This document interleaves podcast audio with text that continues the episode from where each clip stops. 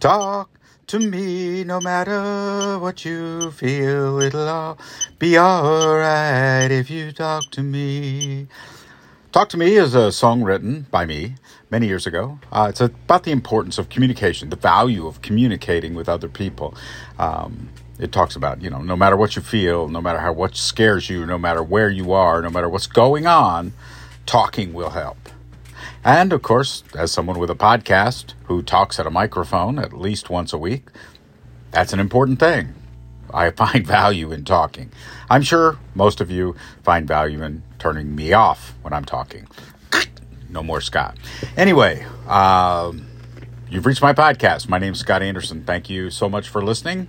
Uh, really appreciate it. Uh, it is the second week or third week of October twenty twenty-three. I'm just coming off of, as I've said in my previous two podcasts in October, I've had two weeks of vacation.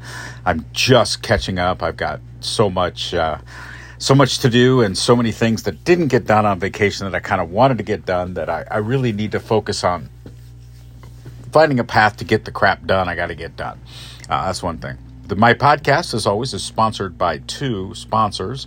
Uh, the first sponsor is Danny and the Corporate Ladder, a novel available now in ebook stores and in physical bookstores. Uh, a great Christmas gift, by the way, if you're interested in sharing a book about a nice guy, Danny and the Corporate Ladder. Uh, audiobook coming soon. I'm I'm in the process of, of going through the final edits, uh, but everything is uh, you know everything is moving along. And the other sponsor is Creative Technology and Innovation, an organization designed around the concept of decision making. Uh, in particular, using John Boyd's OODA Loops to help you make better decisions. Observe, orient, decide, and act. A system built to help you make stronger and more powerful decisions. Anyway, today, uh, Hubpages article is going in talking about the concept of snake oil.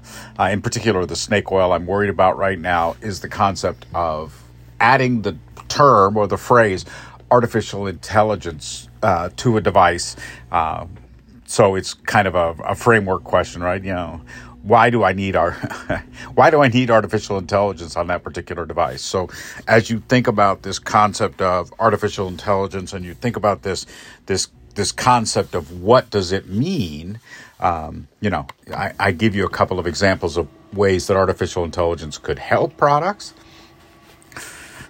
And a couple of ways that artificial intelligence will hurt products or really aren't useful, right? A, a power drill with artificial intelligence is just not going to do you any good.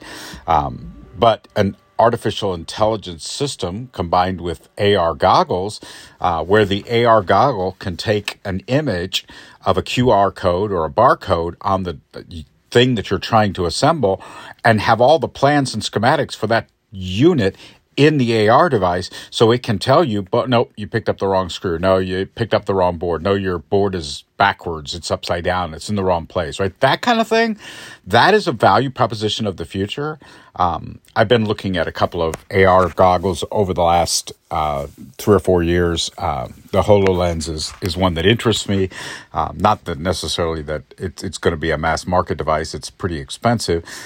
But the other side of kind of what is out there with A R, what is out there in the A R world with this concept of of integrating machine intelligence, you know, is the new product from uh, Meta called the Quest three. I owned the Quest one, which was their portable standalone, you know, kind of device, right? You you can have this device, put it on your head and play games. It's it's standalone. It doesn't require a Wi-Fi network. It doesn't require, you know, anything else. It, you know, obviously it does better when it has that. Um, but the new version of it, the Quest three, actually has cameras and truly is an A R, V R goggle set. Uh, so they released the Pro about a year ago. That was the Quest Pro.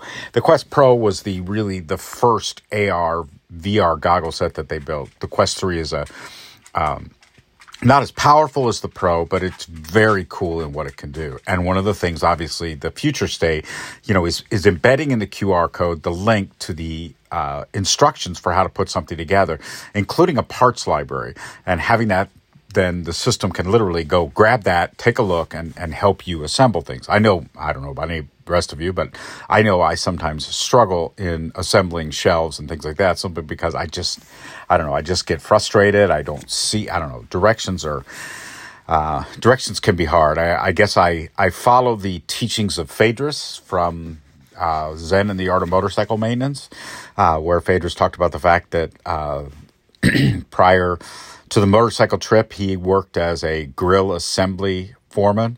Uh, I'm talking about a gas grill uh, system or a charcoal grill system out in your backyard. Uh, he worked as the foreman on the assembly line, and uh, or an engineer, or chief engineer, I don't know, some, some, I guess he was an engineer rather than a foreman on the actual line. And they would go through all the plans uh, that were possible for putting that device together, and they would pick the hardest one, uh, which I always thought was truly applicable to the way I approach putting things together, because I struggle with that. But anyway, I digress. The concept here would be, you know, why would you want to have uh, machine intelligence integrated with a product, any specific product in mind? You know, why have machine intelligence? And again, there are products that it would be of value, right? One of the products that it would be a lot of value would be a, a refrigerator. Um, first of all, a refrigerator uh, that was smart would have five benefits that really would help everyone with it, right? The first is it would know what you have in your fridge, so it would know what the optimal uh, temperature is.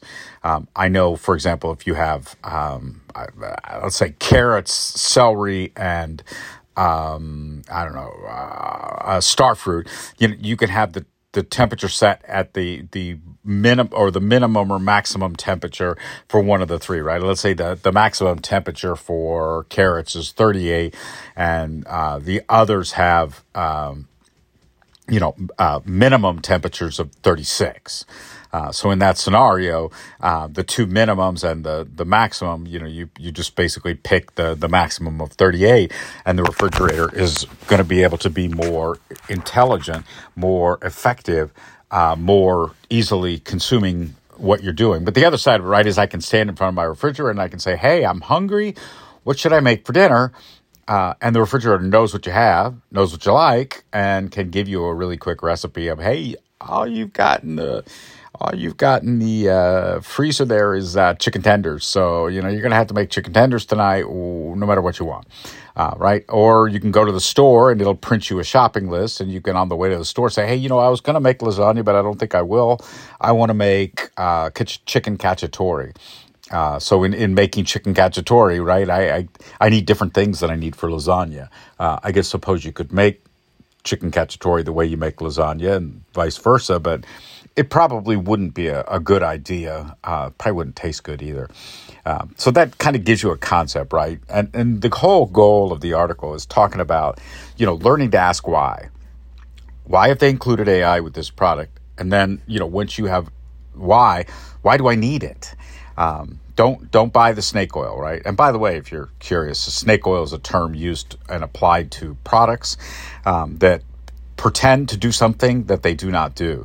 Um, and a lot of people, you know, over the years, snake oil salesman has become a, a very derogatory term. But the reality is, you know, it, it exists for a reason. Go look it up. It's it's very interesting. It's one of those things that, that uh, I always find interesting to, uh, to consider. My name is Scott Anderson. You've reached my podcast. Thank you so much for listening.